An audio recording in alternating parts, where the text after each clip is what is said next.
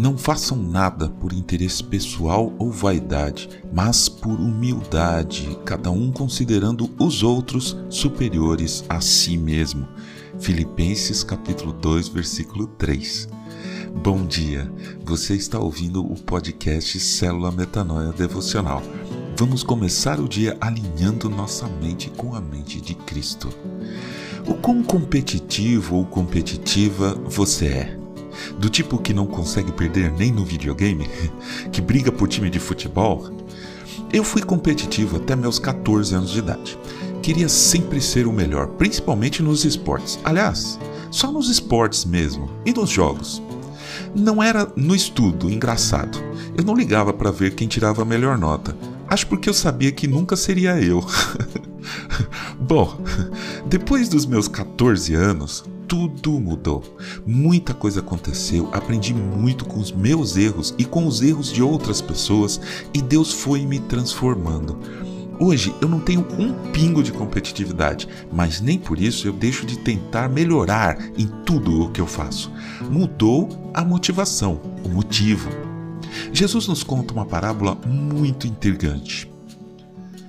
Porque o reino dos céus é semelhante a um homem, dono de terras, que saiu de madrugada para contratar trabalhadores para sua vinha. E, tendo combinado com os trabalhadores o pagamento de um denário por dia, mandou-os para a vinha. Saindo por volta das nove horas da manhã, viu na praça outros que estavam desocupados e lhes disse: Vão vocês também trabalhar na vinha, e eu lhes pagarei o que for justo. E eles foram. Tendo saído de novo perto do meio-dia e às três horas da tarde, fez a mesma coisa. E saindo por volta das cinco horas da tarde, encontrou outros que estavam desocupados e lhes perguntou: Por que vocês ficaram desocupados o dia todo? E eles responderam: Porque ninguém nos contratou. Então ele lhes disse: Vocês também vão trabalhar na vinha. Ao cair da tarde, o dono da vinha disse ao seu administrador: Chame os trabalhadores e pague-lhes o salário, começando pelos últimos, indo até os primeiros. Chegando os que foram contratados às cinco da tarde, cada um deles recebeu um denário. Ao chegarem os primeiros, pensaram que receberiam mais, porém, também estes receberam um denário cada um. Mateus, capítulo 20, versículos de 1 a 10. Parece injusto, não é? A pessoa que trabalhou desde a madrugada, o dia todo, colhendo uvas debaixo do sol, ganhou a mesma coisa que a pessoa que começou só às 5 da tarde. A reação dos primeiros foi muito normal, humana, competitiva. Eles murmuraram e reclamaram com o dono da vinha. Então Jesus continua nos ensinando com a resposta do chefe.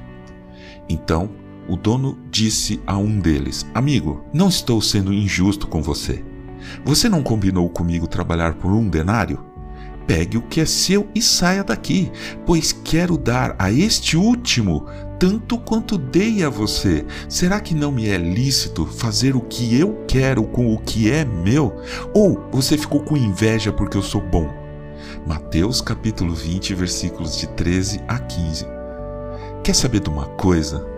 Como deveria ter sido a história no final? Assim, ó. Então, os primeiros trabalhadores viram que os últimos que vieram ganharam também um denário, e eles se alegraram com eles, comemoraram, dizendo: Que bom, vocês não iriam ter nada para comer e agora estão como nós, com provisão. Vamos fazer uma festa, comer e beber com as nossas famílias reunidas na praça, e vamos convidar também o Senhor da vinha e sua família, pois fizemos um ótimo trabalho e ele também prosperará muito. Que comece a festa. Deixe a competitividade de lado, ela provém de uma enorme brecha de pecado chamada vaidade. Eu tive muitas boas colocações em vestibulares e concursos públicos, graças a Deus que me permitiu entender que não era preciso eu ser melhor do que ninguém, só era preciso dar o meu melhor.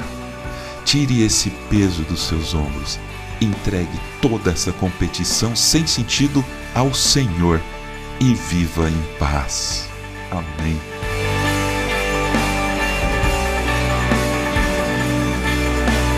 Ajude a espalhar a palavra de Deus. A seara é grande. Compartilhe esse áudio. Siga-nos para ouvir toda manhã nosso podcast. E fale sempre com a gente escrevendo para metanoia.devocional.gmail.com. Meu nome é João Arce e este é o podcast Célula Metanoia Devocional. Que Deus te abençoe e te guarde nesse dia que está começando. Que o Senhor sobre você levante o seu rosto e lhe dê a paz, hoje e sempre. Amém.